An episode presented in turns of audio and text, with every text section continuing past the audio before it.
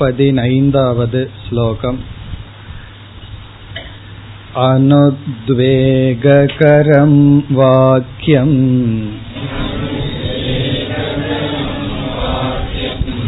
सत्यं प्रियहितं च यत्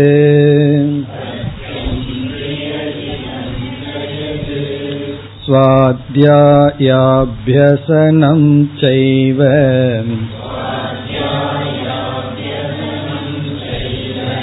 वाङ्मयं तप उच्यते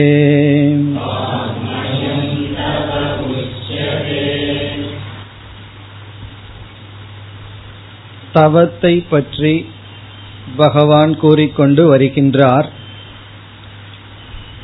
இங்கு எது சாத்விகமான தவம் எது ராஜசமான தவம் எது தாமசமான தவம் என்று கூற வேண்டும் அப்படி கூறுவதற்கு முன்பு நாம் நம்மிடம் இருக்கின்ற எந்தெந்த கருவிகளிலிருந்து அல்லது கரணங்களிலிருந்து தவத்தை மேற்கொள்ள முடியும்? அல்லது எப்படிப்பட்ட தவங்களையெல்லாம் நாம் செய்ய முடியும் என்று முதலில் கூறிக்கொண்டு வருகின்றார். அதில் உடலை பிரதானமாக கொண்டு செய்கின்ற தவங்களை ஷாரீரம் தவம் என்று கூறினார். அங்கு உடல்தான் முக்கிய பங்கு வகிக்கின்றது. பிறகு நம்முடைய வாக்கில் நம்முடைய பேச்சில் செய்கின்ற தவத்தை இந்த பதினைந்தாவது ஸ்லோகத்தில் கூறுகின்றார் வாங்மயம் தபக. வாக்கால் நம்மால் செய்யக்கூடிய தவம் என்ன? அல்லது நம்முடைய வாக்கில் நாம் செய்ய வேண்டிய தவம் என்ன?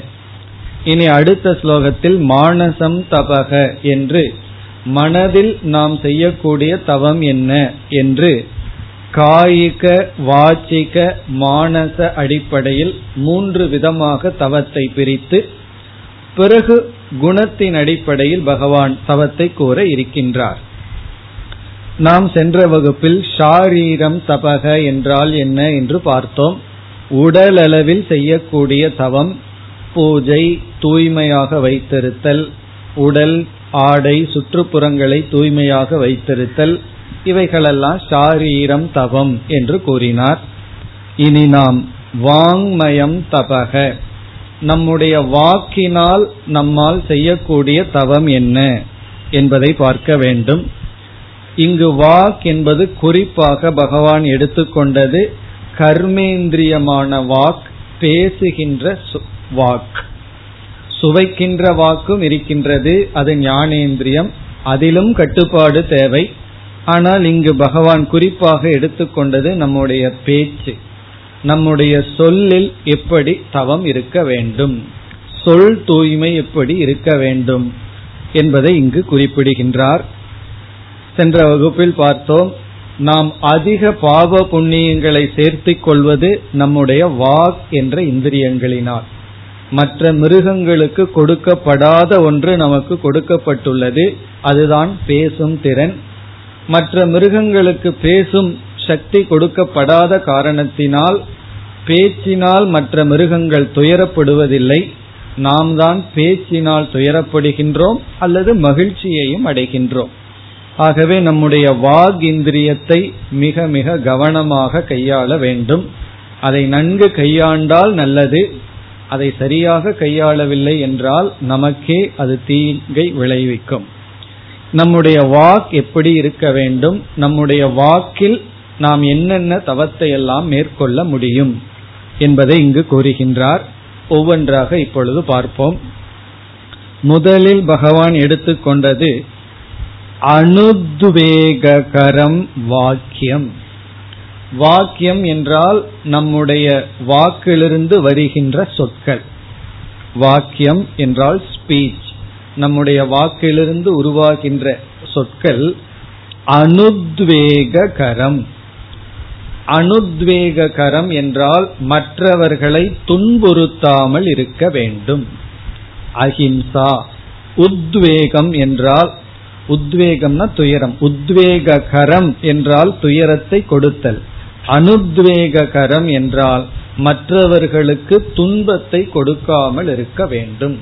மற்றவர்களுடைய மனதை புண்படுத்தாமல் இருக்க வேண்டும். அகிம்சையத்தான் முதலில் எடுத்துக்கொள்கின்றார் அதாவது நம்முடைய வாக்கை மற்றவர்களை துன்புறுத்த ஒரு கருவியாக பயன்படுத்தக்கூடாது. பகவான் வாக்கை எதற்கு படைச்சிருக்காருன்னா நம்ம மனதில் என்ன அறிவு இருக்கோ அந்த அறிவை மற்றவர்களுக்கு கொடுக்க ஒரு கருவியாக வாக்கை படைத்துள்ளார். நம்ம மனதில் ஒரு தேவை இருக்கின்றது ஒரு அறிவு இருக்கின்றது. அதை இனியொருவருக்கு புரிய வைக்க வேண்டும். அதற்கு ஒரு இன்ஸ்ட்ருமெண்ட் கருவிதான் வாக்கே தவிர மனதில் இருக்கின்ற வெறுப்புணர்ச்சியை மற்றவர்கள் மீது செலுத்த புண்படுத்த இந்த வாக் இந்திரியத்தை பயன்படுத்தக்கூடாது. இப்ப வாக்கு லெவல்ல அஹிம்சா. உடல் லெவல்ல அஹிம்சை இருக்கின்றது. கையிலையும் காலிலையும் மற்றவர்களை அடிக்காமல் இருப்பது சாரீரம் தபக. உடலளவில் மற்றவர்களுக்கு ஹிம்சை செய்யாமல் இருத்தல். நம்ம சிறு குழந்தையா இருக்கும் பொழுதுதான் உடல் அளவில் மற்றவங்களை ஹிம்சப்படுத்துவோம்.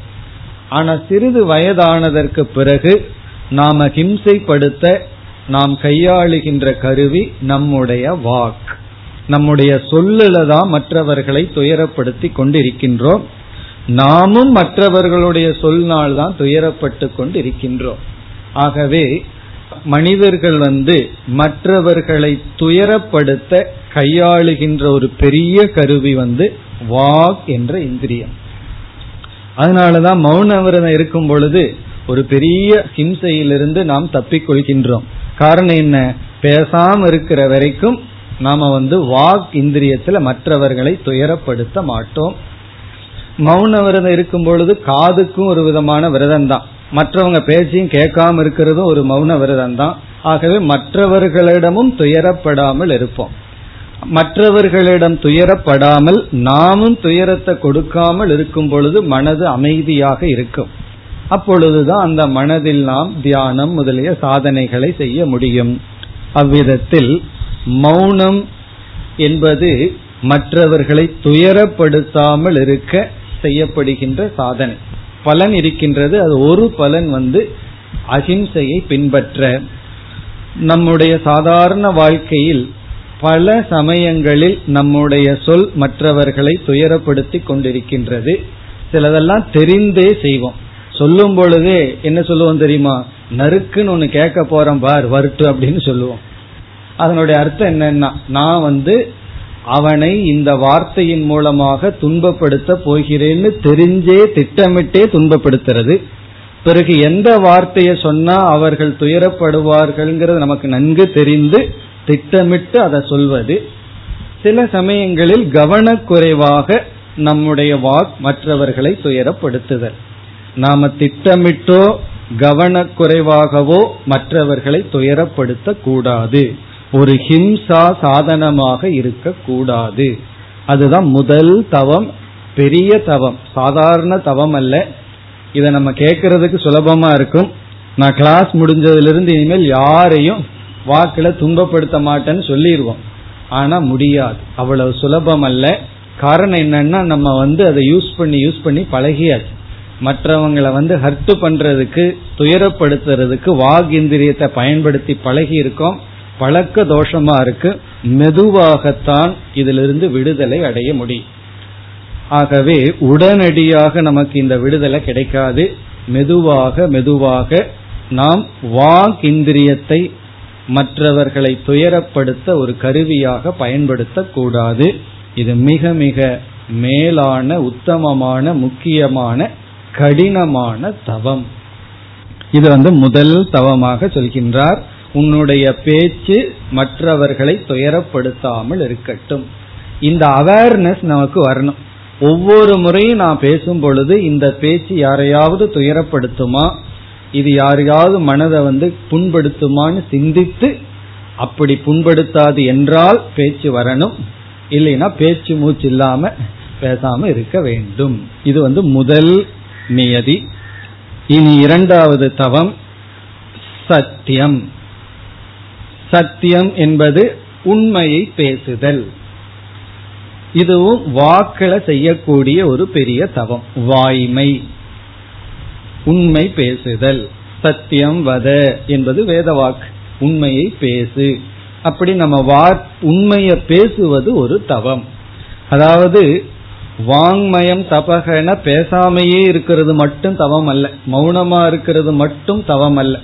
பேசாமையே இருப்பதுதான் தவம்னு சொன்னா ஒரு விளக்கு ஆசிரியர் சொல்றார். ஆடு மாடு அப்ப எல்லா நேரம் தபஸ் பண்ணிட்டு தான் இருக்கு. அது எப்ப பேசுது? அப்ப மிருகங்கள் எல்லாம் பேசுவதே கிடையாது. அப்ப மிருகங்கள் எல்லாம் தவம் பண்ணிட்டு இருக்கான்னு அர்த்தமாயிரும். அப்படி அல்ல. பேசாமல் இருப்பதும் ஒரு தவம். பேசினால் இனி எப்படி பேசணுங்கிறதெல்லாம் ஒரு தவம். அது முதல் எதை பேசணும்? சத்தியத்தை பேச வேண்டும். உண்மையை பேச வேண்டும். இப்படி சொன்ன உடனே சில பேர்த்துக்கு ஒரு சந்தேகம் வரும்.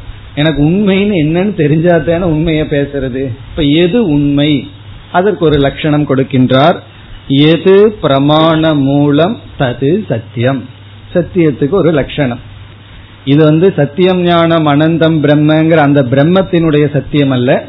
இது நம்ம வாக்கு லெவல்ல பின்பற்ற வேண்டிய ஒரு சத்தியம். அதற்கு லட்சணம் எது பிரமாண மூலம் தது சத்தியம். பிரமாண மூலம் என்றால் நாம வந்து எது உண்மைன்னு புரிந்து கொள்வது என்றால் எது அறிவை கொடுக்கும் கருவியிலிருந்து வருகிறதோ அதுதான் உண்மை. பிரமாணம்னா ஞானத்தை கொடுக்கும் கருவி இன்ஸ்ட்ருமெண்ட் ஆஃப் நாலேஜ் எந்த ஒரு கருவி ஞானத்தை கொடுக்குமோ அதிலிருந்து ஒரு அறிவை அடைந்திருந்தா அதை சத்தியம்னு சொல்றோம். இப்ப சத்தியத்துக்கு லட்சணம் என்னன்னா பிரமாணத்திலிருந்து அறியப்பட்டதெல்லாம் சத்தியம். பிரமாணம்னு சொன்னா இப்ப வந்து கண் இருக்கு கண்ணுல வந்து பொருள்களை பார்க்கிறோம். இப்ப கண்ணு வந்து அறிவை கொடுக்கும் கருவி. அதே போல காது ஸ்பர்ஷம் மூக்கு இது போன்ற இந்திரியங்கள் எல்லாம் இருக்கு. இவைகளெல்லாம் அறிவை கொடுக்கும் கருவிகள். இதிலிருந்து சேகரிக்கப்பட்டது உண்மையாக இருக்கும். இப்ப நான் சத்தியத்தை பேசுறேன்னு சொல்லி என்னிடத்துல யாரோ ஒருவர் யாரோ ஒருவரை பத்தி சில விஷயத்தை எல்லாம் சொல்லியிருக்கார். நான் அதை மற்றவர்களிடம் சொல்லிக்கொண்டு நான் சத்தியத்தை தானே சொன்னேன் அவர் சொன்னதை தானே சொன்னேன்னு சொன்னா அவர் சொன்னது உண்மையாங்கிறது ஒரு கேள்விக்குறி. காரணம் அவர் பிரமாணமா என்பது ஒரு கவனிக்க வேண்டும். அப்படி சத்தியமாக நாம் நம்புவது வேறு சத்தியமாக இருப்பது வேறு. முதல்ல எது சத்தியம்ங்கிறத புரிந்து கொண்டு அது சத்தியம்னு நிர்ணயிக்கப்பட்ட பின் அதை நாம் பேச வேண்டும். அதுல முக்கியம் இருக்கு. நான் உண்மைன்னு நினைச்சிட்டு பேசிட்டேன்னு தவறானதை பேசிக்கொண்டு இருக்க கூடாது. முதல்ல உண்மைன்னு ஊர்ஜிதம் பண்ணணும். ஊர்ஜிதம் செய்ததற்கு பிறகு அந்த உண்மையை பேச வேண்டும். இந்த விஷயத்தை எல்லாம் நம்ம ஏற்கனவே விசாரம் செய்துள்ளோம். அதாவது வாய்மைங்கிற இடத்துல உண்மைய பேசுறது தான் வாய்மை அல்லது வாங்மயம் தப்புன்னு சொன்னா சில சமயங்கள்ல உண்மையை மறைக்க வேண்டியது இருக்கு. அதையும் செய்யலான்னு பார்த்தோம். சில சமயங்கள்ல பொய் சொல்வதனால் நன்மை ஏற்படும்ங்கிற சூழ்நிலையில பொய் சொல்வதும் வாய்மை. அதெல்லாம் நம்ம ஏற்கனவே படிச்சிருக்கோம். முதல்ல உண்மையை பேசுவது. சில சமயங்களை உண்மையை மறைத்தால் நன்மை நடக்கும்னா அந்த உண்மையை மறைக்கின்றோம். சில சமயங்கள்ல பொய் கூறினால் நன்மை நடக்கும். நன்மைனா மற்றவர்களுக்கு நன்மை நடக்கும் என்றால் அதையும் நாம் செய்கின்றோம். அதையெல்லாம் நாம் சரியாக புரிந்து கொண்டு இந்த சத்தியம்ங்கிறத நாம் பின்பற்ற வேண்டும். இப்ப இரண்டாவதாக பகவான் கூறுவது சத்தியம் உண்மை பேசுதல். நாம் எப்பெல்லாம் உண்மை பேசுறோமோ அப்ப வாக் மூலமா தவம் செய்தவர்கள் ஆகின்றோம். மூன்றாவது நான் உண்மைய பேசுறேன்னு சொல்லி அந்த பேச்சில மென்மை இல்லாமல் சிலர் பேசுவார்கள். அப்படி இல்லாமல் அந்த உண்மை மென்மையாக இருக்க வேண்டும். அது பிரியம். சத்தியம் வத பிரியம் வத. அந்த சத்தியத்தை பிரியமாக மென்மையாக இதமாக பேச வேண்டும். இப்போ ஒருவர் ஒரு தவறு பண்ணியிருப்பார். அந்த தவறை சுட்டி காட்டுவது உண்மைதான். ஏன்னா அந்த தவறுங்கிறது நமக்கு தெரிகிறது. அப்படி சுட்டி காட்டும் பொழுது மென்மையாக சுட்டி காட்ட வேண்டும் புண்படாமல் சுட்டி காட்ட வேண்டும். இப்ப பிரியம் என்பது அடுத்த சாதனை. முதலில் அஹிம்சா இரண்டாவது சத்தியம் மூன்றாவது பிரியம். பிரியம்னா அந்த சத்தியத்தை இதமாக மென்மையாக அவர்களுடைய மனது புண்படாமல் எடுத்து கூற வேண்டும். காரணம் என்னவென்றால் வாழ்க்கையில உண்மைதான் கசக்கும். பொய் வந்து ஆரம்பத்துல இனிக்கும். உண்மை என்னைக்குமே கசப்பா இருக்கும் ஆரம்பத்துல. நெல்லிக்கனி போல. பிறகு தண்ணி குடிச்சா இனிக்கும். அப்படி பிறகுதான் உண்மையானது இனிக்கும். ஆகவே அந்த உண்மையை மிக கவனமாக எடுத்து கூற வேண்டும். சத்தியத்திற்கும் பிரியத்திற்கும் இலக்கணம் கொடுக்கும் பொழுது பிரியம்ங்கிறது வந்து தற்கால சுகம். அந்த நேரத்துல சுகமா இருக்கும். சத்தியம் பிறகு இனி ஒன்று வரப்போகின்றது ஹிதம். அது வந்து பரிணாமே சுககரம். பிறகு நமக்கு இன்பத்தை கொடுக்கும். இப்ப பிரியம்ங்கிறது அந்த நேரத்திலையும் எவ்வளவு தூரம் மென்மையாக சொல்ல முடியுமோ அவ்வளவு தூரம் மென்மையாக சொல்லுதல் அது பிரியம். பிறகு அடுத்தது ஹிதம். ஹிதம் என்றால் நன்மை. நன்மையானதை பேச வேண்டும். சத்தியத்தை பேசுறன்னு நமக்கு தெரிஞ்ச உண்மையெல்லாம் பேசிட்டு இருக்கணுங்கிற அவசியம் கிடையாது. நமக்கு எத்தனையோ உண்மை தெரிஞ்சிருக்கும். அதை பேசணுங்கிற அவசியம் இல்லை. பேசவும் கூடாது. எது நன்மையை தருமோ அதைத்தான் பேச வேண்டும். இப்ப சிலரிடம் சில பலகீனம் இருக்கிறது நமக்கு தெரியும். அதை நம்ம அவரிடம் சொன்னா அவர் திருந்துறதுக்கு வாய்ப்பு இல்லை கோபம்தான் வருதுன்னு சொன்னா நம்ம பேசாம இருக்கிறது தான் நல்லது. காரணம் என்ன? அந்த உண்மை அவருக்கு அப்பொழுது ஹிதமாக நன்மையாக இருக்காது. ஆனா நன்மை பயக்கும் என்றால் நாம் அதை கூற வேண்டும். பகிதம் ஹிதம் என்றால் நன்மை. இப்ப எப்படி பேசணும்? உண்மையே பேசணும். உண்மை நன்மை கொடுக்கறதா இருந்தா பேசணும் இல்லைன்னா பேசாம இருக்கணும். அப்படி பேசும் பொழுதும் பிரியமாக இதமாக பேச வேண்டும். இந்த பிரியம்ங்கிறது பேசுகின்ற முறை. நம்ம எப்படி எடுத்து சொல்றோம்ங்கிறது ரொம்ப முக்கியம். நம்ம வந்து பல சமயங்கள்ல இந்த தவற பண்ணுவோம். கொஞ்சம் ஆழ்ந்து சிந்திச்சா தெரியும். நம்ம கிட்ட ட்ரூத் இருக்கும் உண்மை இருக்கும். அதை வந்து கன்வே பண்ற விதம் தவ பல சமயம் தப்பா இருக்கும் அதனாலதான் அங்க பிரச்சனையே வரும். அந்த உண்மையை சொல்ற விதத்துல எடுத்து சொன்னோம்னா அங்க ஒரு பிரச்சனையும் வராது. இந்த குழந்தைகளிடம் பெற்றோர்கள் வந்து இதை நல்லா கையாள வேண்டும். பெற்றோர்களுக்கு தெரியும் குழந்தைகள் சில செய்வது தவறுன்னு சொல்லி. அந்த சொல்ற விதத்துல தான் அந்த குழந்தைகளை வந்து நம்ம புரிய வைக்க முடியும். இந்த சொல்ற விதத்துல தான் நம்ம பல தவறுகள் செய்கின்றோம். அதனாலதான் என்ன சொல்வார்கள்? கண்டென்ட்டை விட அந்த கண்டெய்னர் தான் முக்கியம்னு சொல்வார்கள். அதாவது ஒரு சாக்லேட் இருக்குன்னு சொன்னா அந்த சாக்லேட்டினுடைய காஸ்ட் வந்து ரெண்டு ரூபாய் இருக்கும். அதுக்கு ரேப்பர் இருக்கே அது மூன்று ரூபா இருக்கும் காரணம் என்ன தெரியுமோ அதை எப்படி கொடுக்கிறோம்ங்கிறது எதை கொடுக்கிறோம்ங்கிறத விட முக்கியம். காரணம் அந்த குழந்தை வந்து உள்ள இருக்கிறத விட மேல இருக்கிற அந்த ரேப்பர்ல தான் அட்ராக்ட் ஆகுது. அதற்கு பிறகுதான் உள்ள போய் சாப்பிடுகின்றது. அப்படி நாம வந்து எதை சொல்றோம் அப்படிங்கிறது பிறகுதான் மக்கள் உணர்வார்கள். எப்படி சொல்றங்கிறதா அவர்களுக்கு முதலில் மனதில் பதிகின்றது. ஆகவே இந்த பிரியம் ஹிதம்ங்கிறது ரொம்ப முக்கியம். நம்ம கிட்ட உண்மை இருக்கும். அதனாலதான் பல சமயம் நாமளும் சங்கடப்படுகின்றோம். என்னிடத்துல உண்மை இருக்கு உண்மையை சொன்னா அந்த இடத்துல எடுபடுவதில்லை. அது தவறாக அந்த சூழ்நிலையில் வந்து விடுகிறது. ஆங்கிலத்துல மிஸ் ஃபயர் அப்படின்னு சொல்வார்கள் மிஸ் ஃபயர் ஆயிடுதுன்னு என்ன? உண்மையத்தான் சொன்னோம் நல்லதைத்தான் சொன்னோம். ஆனா கடைசியில் அது ஒரு பெரிய கழகத்துல போய் முடிவதற்கு காரணம் சொல்கின்ற விதம் சரியாக இருப்பதில்லை. அது கொஞ்சம் மனோதத்துவம் எல்லாம் தெரிஞ்சிருக்கணும். எந்த நேரத்துல சொல்லணும் எப்படி சொல்லணும் எப்படி சொன்னா எந்த அளவுக்கு சொன்னா கேட்பார்கள் புரிந்து கொள்வார்கள் இதையெல்லாம் தெரிந்து நம்முடைய வாக்கை கையாள வேண்டும். இப்ப முதல் வரியில பார்த்தோம்னா அனுத்வேககரம் நம்முடைய வாகிந்திரியத்தை ஹிம்சைக்கு பயன்படுத்தக்கூடாது. இரண்டாவது உண்மையை பேச வேண்டும் வாய்மை. அந்த உண்மையை மென்மையாக பேச வேண்டும். அந்த மென்மையும் உண்மையும் நன்மை தருவதாக இருக்க வேண்டும். அது வந்து ஹிதம். பிறகு இரண்டாவது வரிக்கு வந்தால் சுவாத்தியாய அபியசனம். சுவாத்தியாயம் என்றால் நாம் படிக்க வேண்டிய சாஸ்திரங்கள். பகவத்கீதை உபனிஷத் போன்ற தத்துவ நூல்கள் அல்லது இறைவனை புகழ்கின்ற ஸ்தோத்திரங்கள். எத்தனையோ ஸ்தோத்திரங்கள் எல்லாம் இருக்கு. எல்லா மொழிகளிலும் இருக்கின்றது.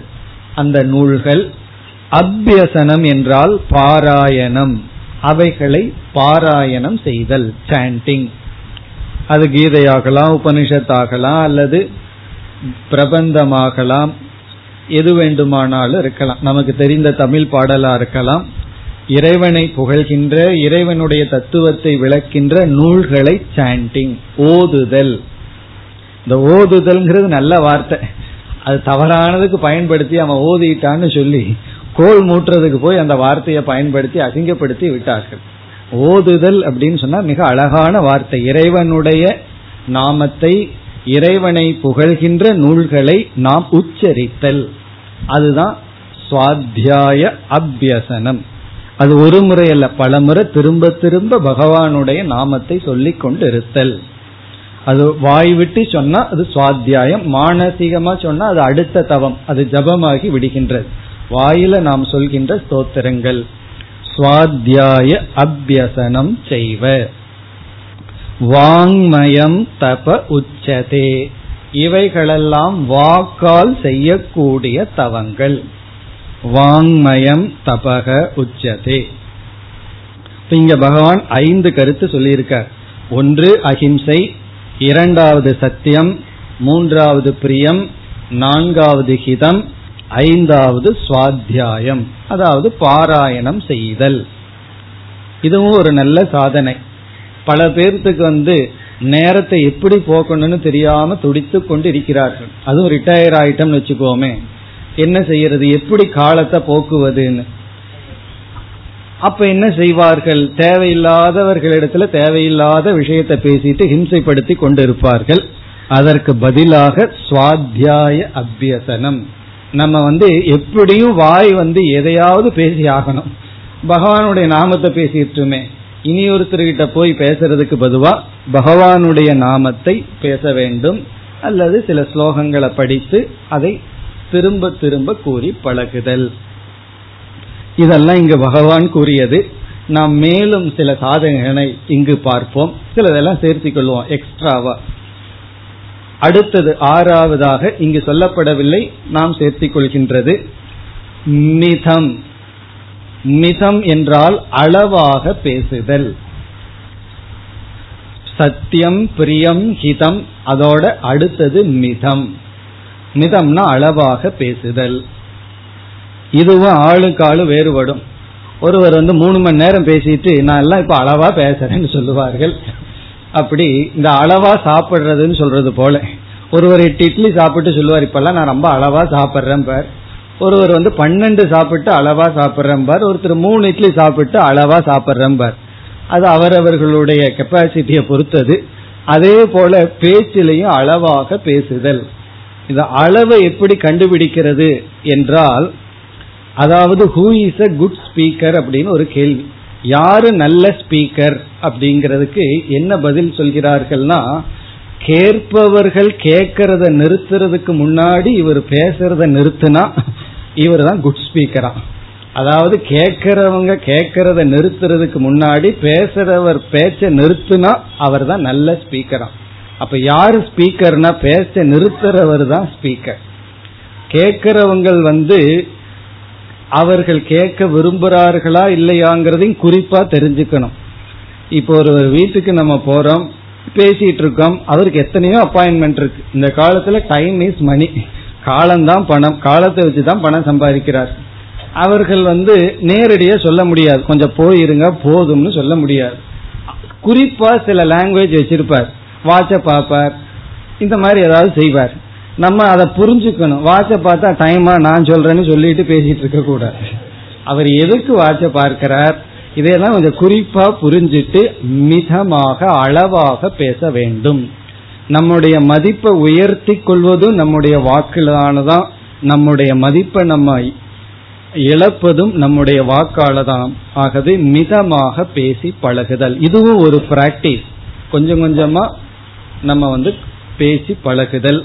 அதாவது சிறு குழந்தையா இருக்கும் பொழுது பேசுவதற்கு ரொம்ப கஷ்டப்பட்டு பழகி இருக்கோம் எவ்வளவு கஷ்டப்பட்டு பேசி பழகணுமோ அதே போ அதை விட நூறு மடங்கு கஷ்டப்பட்டு வயதாக பேசாம இருந்து பழகணும்.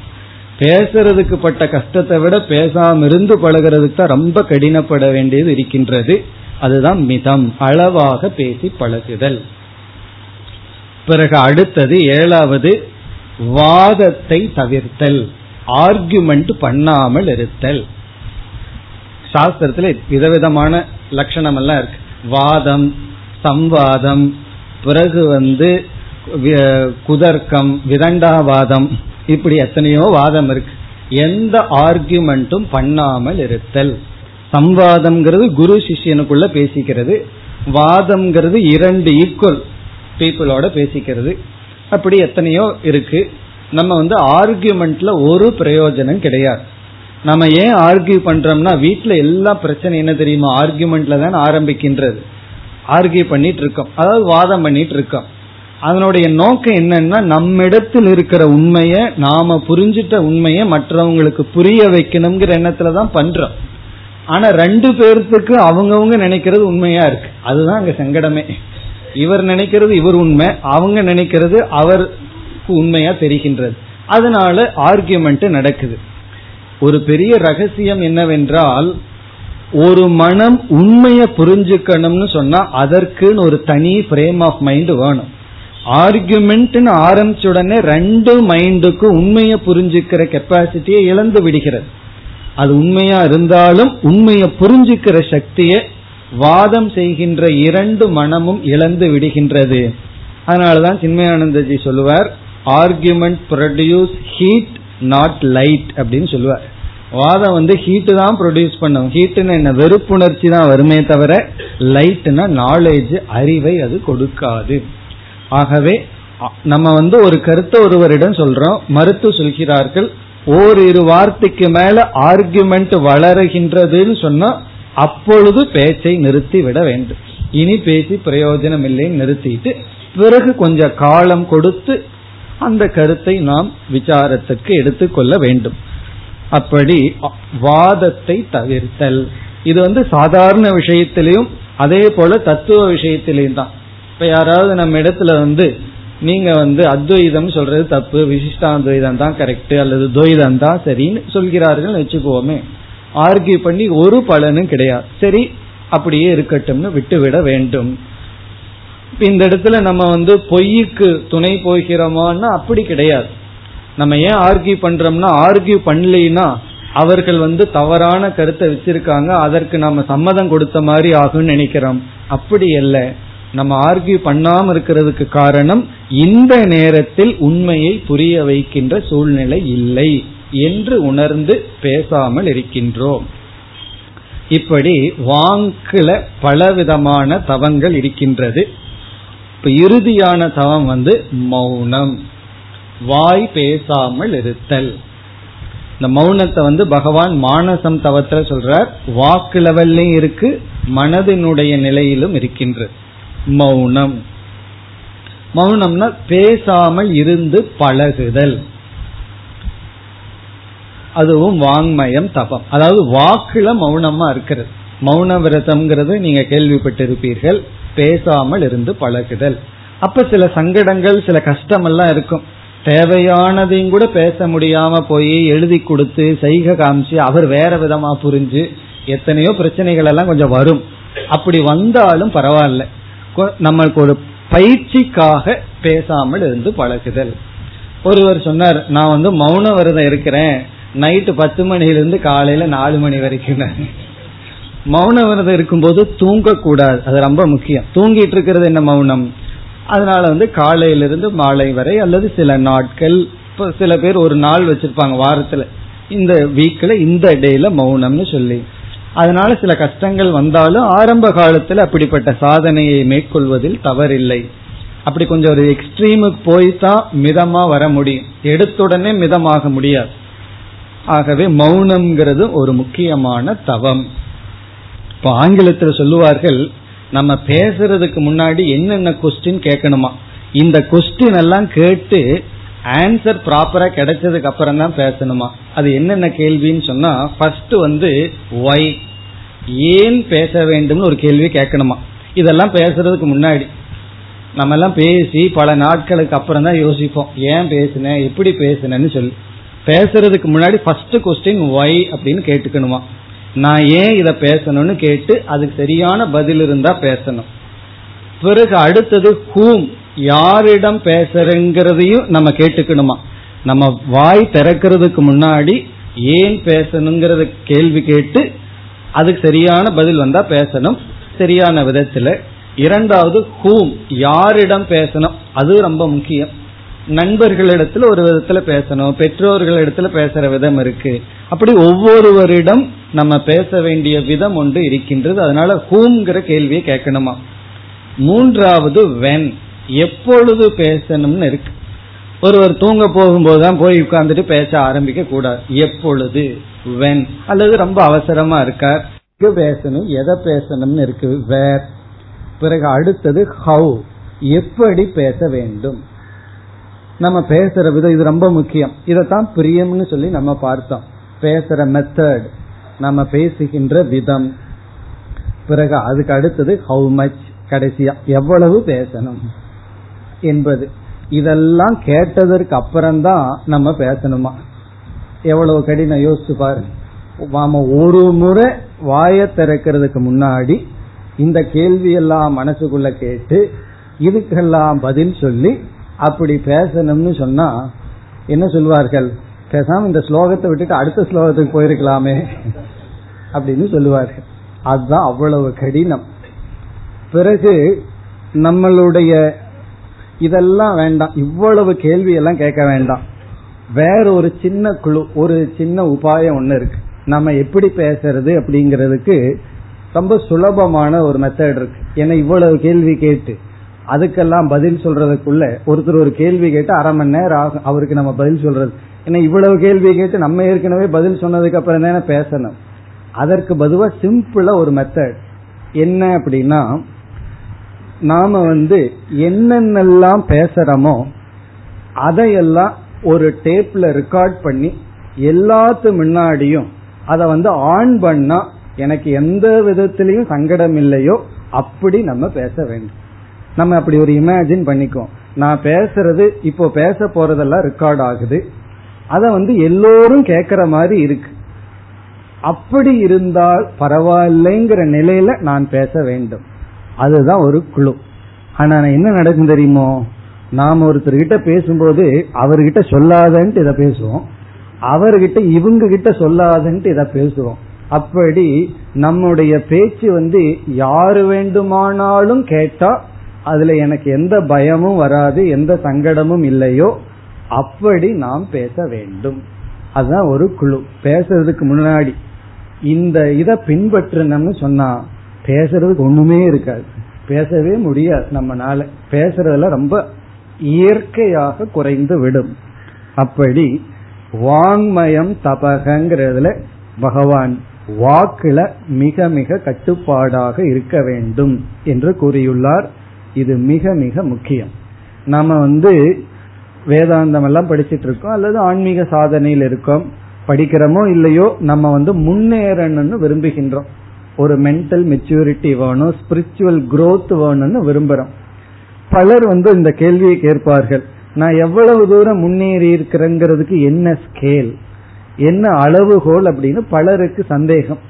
நான் இத்தனை வருஷம் வேதாந்தம் படிக்கிறேன் அல்லது இத்தனை வருஷம் கோயிலுக்கு போறேன் இத்தனை வருஷம் பூஜை பண்ணியிருக்கேன். அது எனக்கு இத்தனை வயசு ஆயிடுது எண்பது வயசு ஆயிடுது நான் எவ்வளவு தூரம் ஆன்மீகத்துல முன்னேறி இருக்கிறேங்கிறதுக்கு ஒரு அளவுகோல் வேணுமே என்றால் அது நம்முடைய வாக் நாம எதை பேசுறோம் எப்படி பேசிட்டு இருக்கிறோம்ங்கிறதா நம்முடைய மென்டல் மெச்சூரிட்டி அல்லது ஸ்பிரிச்சுவல் குரோத்தினுடைய ஸ்கேல் இப்ப ஸ்கேல் எதுவா இருக்கு? நம்முடைய வாக்கு தான் நம்முடைய சொற்கள் தான் நம்மளுடைய தரத்தை நிர்ணயிக்கின்ற அளவுகோல். ஆகவே கவனமாக இந்த அளவுகோலை பயன்படுத்த வேண்டும்.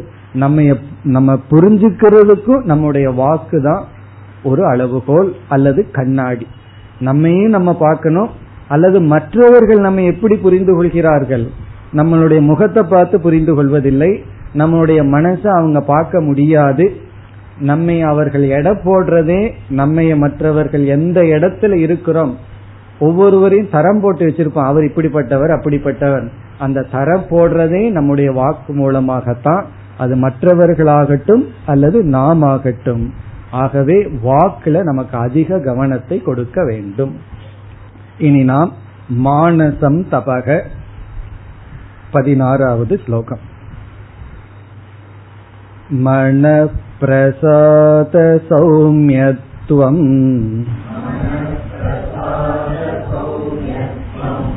मौनमात्मविनिग्रहः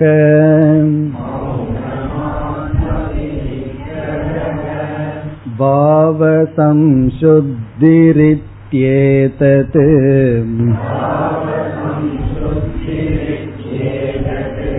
तपो मानसमुच्यते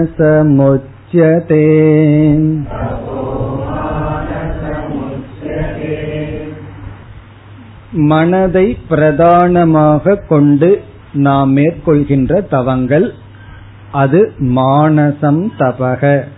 தபோ மானசமுச்சதே. இதெல்லாம் மானசமான தபம். அதாவது மனதையே முக்கியமாக கொண்டு பிரதானமாக கொண்டு செய்யப்படுகின்ற தவம் முதலில் பகவான் கூறுவது மன பிரசாதக அது முதல் தவம். மன பிரசாதக மனப்பிரசாதம் என்றால் மன அமைதி மனசாந்தி மனதை அமைதியாக வைத்திருத்தல். இதுவே ஒரு தவம்னு சொல்கின்றார் பகவான். மனச வந்து அமைதியா வச்சிருக்கிறதே ஒரு பெரிய தவம் மனசாந்தி. பல சமயங்கள்ல மக்கள் கூறுகிறார்கள் அல்லவா எனக்கு மனசுல அமைதியே இல்லை மனசாந்தியே இல்லைன்னு சொல்லி. அப்படி இல்லாமல் மனதை சாந்தமாக வைத்திருத்தல் மானசம் தபக. அது வந்து முதல் தவம். இதனுடைய பொருள் என்ன? மனதை அமைதியாக வைத்திருத்தல் என்றால் என்ன? மனம் எப்பொழுதெல்லாம் அமைதியை இழக்கும்? ஒருவர் சொன்னார் என்னைக்கு எனக்கு மனது சாந்தியா இருந்தது? எப்பொழுது இழக்கம்னு சொல்றதுக்கு? எல்லா நேரத்திலையும் இழந்துதான் இருக்குன்னு சொல்லுவார்கள். அப்படி அல்ல. எல்லாருக்கும் மன அமைதியா இருக்கிற நேரம் இருக்கு. மன அமைதி இழக்கின்ற காலமும் இருக்கின்றது. இப்பொழுது பொதுவாக எப்பொழுது மனம் அமைதியை இழக்கும் என்றால் பல காரணங்கள் இருக்கின்றது. மைய காரணம் முக்கிய காரணம் என்னவென்றால் நமக்கு சில கஷ்டங்கள் வரும்பொழுது கஷ்டத்தினால மனம் அமைதியை இழப்பதில்லை. இந்த இடத்துல கஷ்டம்னா பிசிக்கல் பெயின் அன்கம்ஃபர்டபுள் சர்க்கம்ஸ்டன்ஸ் நாம விரும்பாத சூழ்நிலை உடலுக்கு வருகின்ற பெயின் அல்லது வழி அது மன அமைதியை இழக்க வைக்காது. பிறகு மன அமைதியை இழப்பதற்கு முக்கிய மைய காரணம் ஏற்றுக்கொள்ளாமை நான் அக்செப்டன்ஸ் அதுதான் நம்முடைய மன அமைதியை இழக்க வைக்கின்றது. எப்பொழுது நான் அக்செப்டன்ஸ் வருதோ நாம் ஏற்றுக்கொள்வதில்லையோ சூழ்நிலையோ வழியோ அல்லது எதையாவது ஒன்றை அப்பொழுதுதான் மனம் அமைதியை இழக்கின்றது. எந்த நேரத்துல அக்செப்டன்ஸ் இருக்கோ அப்போ தலை வலிச்சிட்டு இருக்கலாம் என்ன வேணாலும் கஷ்டம் இருக்கலாம் மனம் அமைதியாக இருக்கும் உடலுக்கு வர்ற வழி வேறு மனதில் இருக்கின்ற ஏற்றுக்கொள்ளாமை அந்த ரெசிஸ்டன்ஸ்ங்கிறது வேறு. இப்ப பையன் இருக்கான் அவன் வந்து பிடி அவர்ஸ்ல விளையாடிட்டு இருக்கான். கீழே விழுகிறான் காயப்படுது ரத்தம் வருது. அதை கண்டுக்கவே மாட்டான் எடுத்து ஓடி விளையாடி கொண்டே இருப்பான். காரணம் என்னன்னா அவனுக்கு அந்த நேரத்துல பெயின் இருந்தாலும் அந்த பெயின் கூடாது இது வேண்டாங்கிற ரிஜெக்ஷன் இல்லை அக்செப்டன்ஸ் இருக்கு. ஏன்னா விளையாட்டுல அவனுடைய மனம் இருக்கு. அதே இது வீட்டில் வந்து பெற்றோர்கள் ஒரு வார்த்தை திட்டி விட்டால் அல்லது சின்ன ஸ்கேல் எடுத்து அடித்து விட்டால் அவன் வந்து ஏதோ ரொம்ப வருத்தப்பட்டு அழுகின்றான் கத்தி கத்தி அழுகின்றான். காரணம் என்ன? இப்ப அந்த இடத்துல பெயின்னால அவன் அழுகவில்லை. அவனுக்கு வந்து அந்த இடத்துல நான் அக்செப்டன்ஸ் ஏற்றுக்கொள்ளாமை. அவனுக்குள்ள ஏன் அந்த ஏற்றுக்கொள்ளாம வந்ததுன்னா ஐ ஆம் ரிஜெக்டட் அப்படிங்கிற ஒரு ஃபீலிங் வந்துடுது. நான் இவர்களால் தள்ளப்பட்டு விட்டேன். அந்த ரிஜெக்ஷன்னால அவனுடைய மனம் ஏற்றுக்கொள்ளாமைங்கிற நிலை ஏற்பட்டு துயரம் வருகின்றது. சாந்தியானது இழக்கப்படுகின்றது. இதே போலதான் எல்லோருக்கும். குழந்தைங்கிறது ஒரு உதாரணம் தான் எந்த சூழ்நிலையை நம்ம அக்செப்ட் பண்ணிக்கலையோ ஏற்றுக்கொள்ளவில்லையோ அந்த நேரத்துல நம்முடைய மனம் அமைதியை இழக்கின்றது. நம்ம பஸ்ஸுக்காக நின்றுட்டு இருக்கோம். பஸ் சரியான நேரத்துல வரல. அப்ப வந்து நான் அக்செப்டன்ஸ் அந்த வெயிட் பண்றத நம்மால சகித்து கொள்ள முடியவில்லை. அந்த நேரம் நமக்கு மன அமைதி இல்லாம துயரப்படுகின்றோம். அந்த நேரத்தில் நம்ம ரொம்ப நாள் எதிர்பார்த்து கொண்டிருந்த நமக்கு உதவி செய்கின்ற நாம் விரும்புகின்ற ஒரு நண்பர் வந்து நிக்கிறார். உடனே என்ன ஆகும்னா சந்தோஷம் வந்துடும் அக்செப்டன்ஸ் வந்துடும் பஸ் உன்னும் போது லேட்டா வந்தா நல்லா இருக்கும்னு தோணும். அப்போ பஸ் லேட்டா வர்றதுனால மட்டும் நம்ம மனம் அமைதியை இழக்கப்படுவதில்லை. அந்த லேட்டா வர்றதுல நான் அக்செப்டன்ஸ் ஏற்றுக்கொள்ளாமை. அப்படி நமக்கு எத்தனையோ சில சங்கடங்கள் கஷ்டங்கள் சூழ்நிலைகள் வரலாம். அந்த சூழ்நிலையை ஏற்றுக்கொள்ள மனம் இல்லாததனால் மனம் அமைதியை இழக்கின்றது. இப்ப இங்க பகவான் என்ன சொல்றார்? மன பிரசாந்தகன மனதை அமைதியாக வைத்து பழகுதல். அப்படி மனது அமைதியாக இருக்க வேண்டும் என்றால் நமக்கு வந்து அக்செப்டன்ஸ் என்கின்ற வேல்யூ மிக மிக முக்கியம். நான் ரெசிஸ்டன்ஸ் வேண்டாம் வேண்டாம்னு ஒதுக்காமல் இருத்தல். சரி அக்செப்டன்ஸ் எப்படி வருங்கிறது அடுத்த கேள்வி. மனது அமைதியா வச்சிருக்கணும்னா ஏற்றுக்கொள்ள வேண்டும். ரிஜெக்ஷன் இருக்கக்கூடாது. எப்படி ஏற்றுக்கொள்வது அப்படின்னா அதுக்கெல்லாம் பக்குவமும் மன அறிவும் வேண்டும். அதுக்காகத்தான் மற்ற தவங்கள் எல்லாம் பிறகு பயிற்சியும் தேவை. இப்படி நம்முடைய வாழ்க்கையே ஏற்றுக்கொள்கின்ற மனப்பக்குவத்தை கொண்டு வருவதற்காகத்தான் சில விதமான சிந்தனையும் நமக்கு தேவை.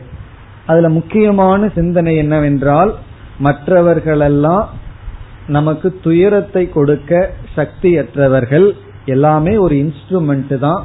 நாம் நம்முடைய கர்மவினைப்படி துயரத்தை அனுபவித்து வருகின்றோம். ஏற்றுக்கொள்வதை தவிர வேறு வழி இல்லைன்னு சொல்லி அந்த அக்செப்டன்ஸ் அதனால மனம் அமைதியாக இருக்கும்.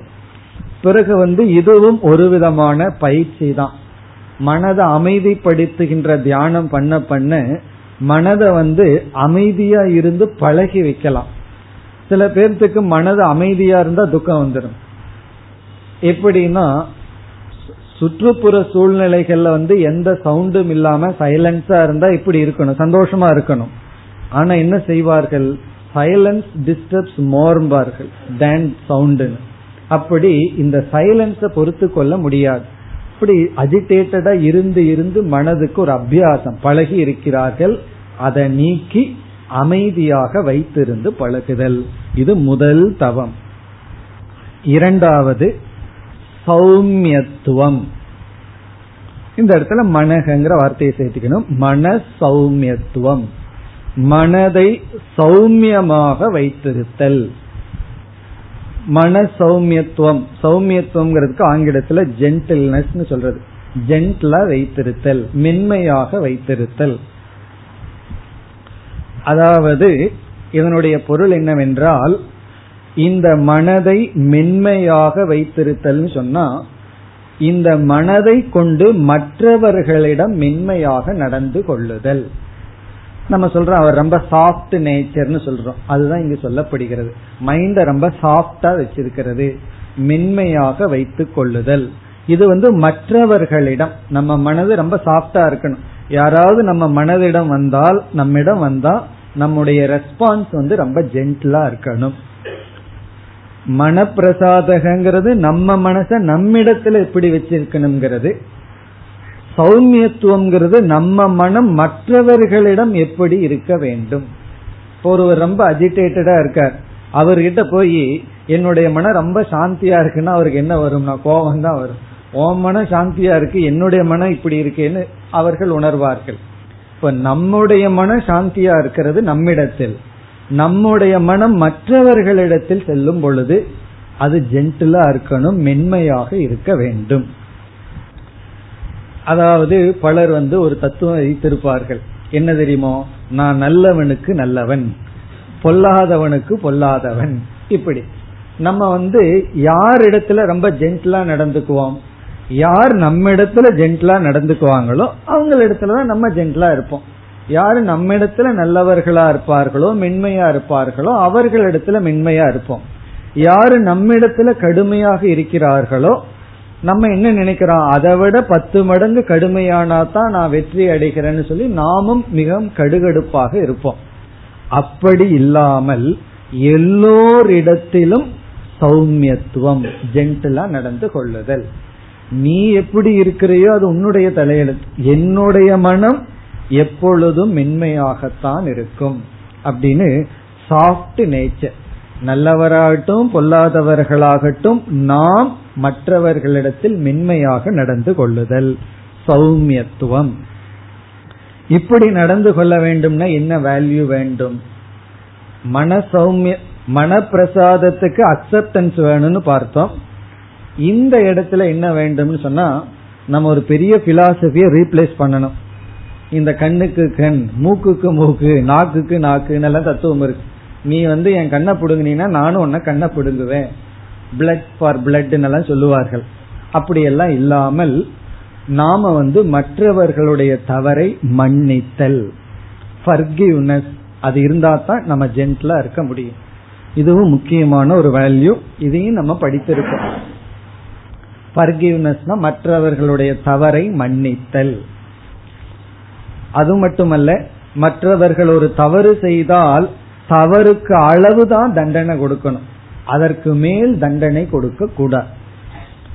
எவ்வளவு தூரம் தப்பு பண்ணியிருக்காங்களோ அவ்வளவு தூரம் தான் அவர்களை தண்டிக்கணுமே தவிர அதற்கு மேல நம்ம கிட்ட பவர் இருந்தாலும் அதை நம்ம யூஸ் பண்ண கூடாது மன்னித்தல். அது அந்த மன்னித்தல் அப்படிங்கிற குணம் இருந்தா தான் மற்றவர்களிடத்துல நம்ம ஜென்டிலா இருக்க முடியும். பிறகு அடுத்த குணம். இதை பின்பற்ற நமக்கு தேவையானது கருணை தயா. கருணைங்கிற உணர்வை நாம் வளர்த்தி கொள்ள வேண்டும். கருணைன்னு சொன்னா சாமான்யமான ஒரு உணர்வு. எல்லோரும் இடத்தில் இருக்கின்ற இரக்கம் ஒரு பரிவு. சில பேர்த்துக்கெல்லாம் இந்த கருணை மன்னிப்புங்கிறது அவ்வளவு சுலபமா வரார் அவர்களெல்லாம் அதை வளர்த்தி கொள்ள வேண்டும். கருணையா கருணையுடன் இருத்தல் பிறகு வந்து மன்னித்தல். நீ அடுத்த கேள்வி வரும். மன்னிக்க முடியலையே தப்பு பண்ண எப்படி மன்னித்தல்? என்றால் மன்னித்தல்ங்கிறது நமக்கு வர வேண்டும் என்றால் யார் தவறு செய்கிறார்களோ அவர்கள் ஹெல்ப்லெஸ்ஸா இருக்காங்கன்னு பார்க்கணும். அவர்கள் வேறு வழி இல்லாமல் பலகீனமாக இருக்கிறார்கள். அவர்கள் நோய்வாய்ப்பட்டிருக்கிறார்கள் ஒரு சிக் பர்சனை அவர்களை பார்க்கணும். காரணம் என்னவென்றால் யாருக்கு மென்டல் ஸ்ட்ரென்த் பிசிக்கல் ஸ்ட்ரென்த் இருக்கோ அவங்க ஏன் தவறு செய்கிறார்கள்? சக்தி இல்லாததனால் வேறு வழி இல்லாமல் அவர்கள் அந்த தவறை செய்கிறார்கள். இல்லையே அவன் வேணும்னே செய்யறான்னு சொல்லுவோம். வேணும்னா இப்படி பேசுறான்னா அவன் வேணும்னே வழி இல்லாம பேசுகின்றான். அப்படி புரிந்து கொள்ள வேண்டும். அப்ப வந்து இந்த உலகத்தில் இருக்கிற எல்லாத்தையும் ஒரு ஹெல்ப்லெஸ் பர்சனா பார்த்தோம்னா நம்ம ஹெல்ப்லெஸ்ஸா இருக்க மாட்டோம். மற்றவங்கனால முடியும் அவன் அப்படி செய்வதில்லைன்னு நினைக்கும் பொழுதுதான் நமக்கு கஷ்டம் வருகின்றது. உண்மையும் கூட இது உண்மையும் இதுதான். எல்லாருமே ஹெல்ப்லெஸ் தான். எல்லாருமே தீனர்கள் தான். எல்லாருமே சக்தியற்றவர்களாக இருக்கிறார்கள். அவர்களிடத்துல பணம் இருக்கலாம் அறிவு இருக்கலாம் என்ன வேண்டுமானாலும் இருக்கலாம். ஆனால் உண்மையில் எல்லோருமே சக்தியற்றவர்கள். எதற்கு சக்தியற்றவர்கள்? மனதை சௌமியமாகவும் பிரசாதமாகவும் வைக்க சக்தியற்றவர்கள். இப்ப அவர்கள் கண்டிப்பாக தவறான வார்த்தை தவறான நடத்தைகள் நம்மை புண்படுத்தும் விதத்தில் இருக்கும். அதை மன்னித்தல் கருணையுடன் இருத்தல். இப்படி இருந்ததுன்னா நம்ம மனம் மிக மிக மென்மையாக இருக்கும். அதாவது மற்றவங்க கிட்ட ரெஸ்பாண்ட் பண்ணும் பொழுது ரொம்ப சாஃப்டா இருக்கணும். சாஃப்ட் நேச்சராக இருக்க வேண்டும். இனி மூன்றாவது மௌனம். பகவான் வந்து வாங்மயம் தபச சொல்லும் போது மௌனம்ங்கிற வார்த்தையை சொல்லவே இல்லை. விட்டு விட்டார். மனதினுடைய மானசீகம் தபஸ்ல தான் மௌனம்ங்கிற சொல்ல பகவான் போட்டிருக்கார். அது வேணும்னே பிளான் பண்ணி பகவான் போட்டிருக்கார். காரணம் என்னன்னா வாங்மயம் தபஸ்ல மௌனமா இருக்கிறது ஒரு மௌனம் தான் வாக்க வந்து பயன்படுத்தாமல் இருத்தல் பேசாமல் இருத்தல். ஆனா நம்ம பார்த்தோம்னா என்னைக்கு மௌன விரதம் இருக்கிறோமோ வாக்கு லெவல்ல அன்னைக்கு தான் மனசுக்குள்ள ரொம்ப பேசியிருப்போம். ரொம்ப பேர்த்திட்ட பேசியிருப்போம். காரணம் என்ன? நாளைக்கு இவர்கிட்ட இப்படி பேசணும். நேத்து இப்படி பேசணுங்கிற என்ன ஓட்டம் அங்க ரொம்ப ஓடிட்டே இருக்கும். ஆகவே இது மானசீகமான தவத்துல வர்ற மௌனம்ங்கிறது மனதிற்குள் பேசாமல் இருத்தல். வாய் பேசாம இருந்தா அது வாங்மயம் தபம். மானசம் மௌனம் அப்படின்னா மனதிற்குள் யாரிடமும் பேசாமல் இருத்தல். நம்ம என்ன பண்ணுவோம்? மென்டலி ஒருத்தரை கிரியேட் பண்ணி அவரிடத்துல நம்மளையும் உள்ள கிரியேட் பண்ணி ட்ரீம் போல கனவு போல நம்மையும் கற்பனையா ஒன்னு கிரியேட் பண்ணி பிறகு நம்ம யாரிடத்துல என்ன பேசணுமோ அவரையும் கிரியேட் பண்ணி அவரிடம் பேசுற மாதிரி அது மட்டும் இல்ல அவர் பேசுற மாதிரி வேற கற்பனை. அவர் இப்படி பேசுவார் அதற்கு நான் இப்படி பேச வேண்டும்னு மனதிற்குள் நாம் பேசிக்கொண்டு இருக்கின்றோம். இது மற்றவங்களுக்கு தெரியாததுனாலதான் நம்ம யாரும் பைத்தியக்காரன் அல்லன்னு நினைச்சிட்டு இருக்கார்கள். நாம மனசுக்குள்ள யார் யாருகிட்ட என்ன பேசுறதுன்னு வெளியே தெரிஞ்சதுன்னு சொன்னா செப்பரேட்டா மென்டல் ஹாஸ்பிட்டல் வேண்டாம். ஏன்னா இந்த உலகமே மென்டல் ஹாஸ்பிட்டல் தான். அது வந்து நமக்கு தெரியாம இருக்கு. அப்படி நம்ம மனதிற்குள்ள தேவையில்லாம பேசிக்கொண்டே இருக்கின்றோம். அப்படி பேசாமல் இருத்தல். அது மானசம் மௌனம். இங்க வந்து விளக்காசிரியர்கள் மூன்று அர்த்தங்கள் கொடுக்கின்றார்கள். முதல் பொருள் மௌனம்ங்கிறதுக்கு மனதிற்குள் கற்பனையாக யாரிடமும் பேசாமல் இருத்தல். இமேஜினரியா பேசிட்டு இருக்கோம் யார்கிட்டயாவது. அப்படி பேசாமல் இருத்தல் அது முதல் பொருள். இரண்டாவது பொருள் முனிகே பாவக மௌனம். முனிவனுடைய பாவம் அதாவது மனநம். மௌனம்ங்கிறதுக்கு இரண்டாவது பொருள் மனநம் அதாவது நல்ல விஷயங்களை சிந்தித்து கொண்டிருத்தல். கான்டம்ப்ளேஷன் சொல்றமே மனநம். அதுக்கு லட்சணம் முனிவனுடைய ஸ்டேட்டஸ் பாவம். நல்ல விஷயங்களையே ஆராய்ந்து கொண்டு இருத்தல் நச்சிந்தனை நல்ல விஷயங்களை ஆராய்ச்சி செய்தல். இந்த உலகத்தினுடைய தன்மை ஈஸ்வரனுடைய சுரூபம் இவைகளையெல்லாம் ஆராய்ச்சி செய்து கொண்டு இருத்தல் விசாரம் செய்து கொண்டு இருத்தல் மனதுக்குள்ள மனதிற்குள்ள நல்ல விஷயங்களை ஆராய்ச்சி செய்து கொண்டு இருத்தல் அது இரண்டாவது பொருள். மூன்றாவது பொருள் தியான பரத்துவம். தியானத்தை அதிகமாக மேற்கொள்ளுதல். அதிக நேரம் தியானத்தில் கழித்தல். தியானத்துல மனசை அமைதிப்படுத்தும் பொழுது மனது மௌனமாகின்றது ஒடுங்குகின்றது. தியான பரத்துவம் மௌனம். தியானத்தில் ஈடுபடுதல். தியானத்துல ஒரு ருசி கண்டுபிடிக்கணும். அது வரைக்கும் கஷ்டமா இருக்கு. எதுவுமே அதுல ஒரு ருசி தெரியாத வரைக்கும் தான் கஷ்டம். ருசி தெரிந்து விட்டால் பிறகு நம்ம அதை விரும்பி போவோம். கொஞ்ச நாள் ஆகும். தியானத்துல ருசி கண்டுபிடிக்கிறது முதல்ல கடினமா இருக்கும். பிறகு வந்து அதில் சுவைத்து பழகி விட்டால் நம்மளுடைய மனம் சுவாவமா தியானம்ங்கிற ஒரு மூடுக்கு போகும். அப்படி அதிகமாக தியானத்தில் இருந்து தியான பயிற்சி செய்தல். இந்த மூன்று பொருளும் மௌனம்ங்கிற சொல்லுக்கு விளக்கமாக கொடுக்கப்படுகிறது. முக்கியமான பொருள் என்னவென்றால் மனதிற்குள் யாரிடமும் பேசாமல் இருத்தல். நம்ம வாயில பேசிட்டு இருக்கிறோம் ஆள் கிடைச்சா. ஆள் கிடைக்கலனா மனசுக்குள்ள பேசிட்டு இருப்போம்.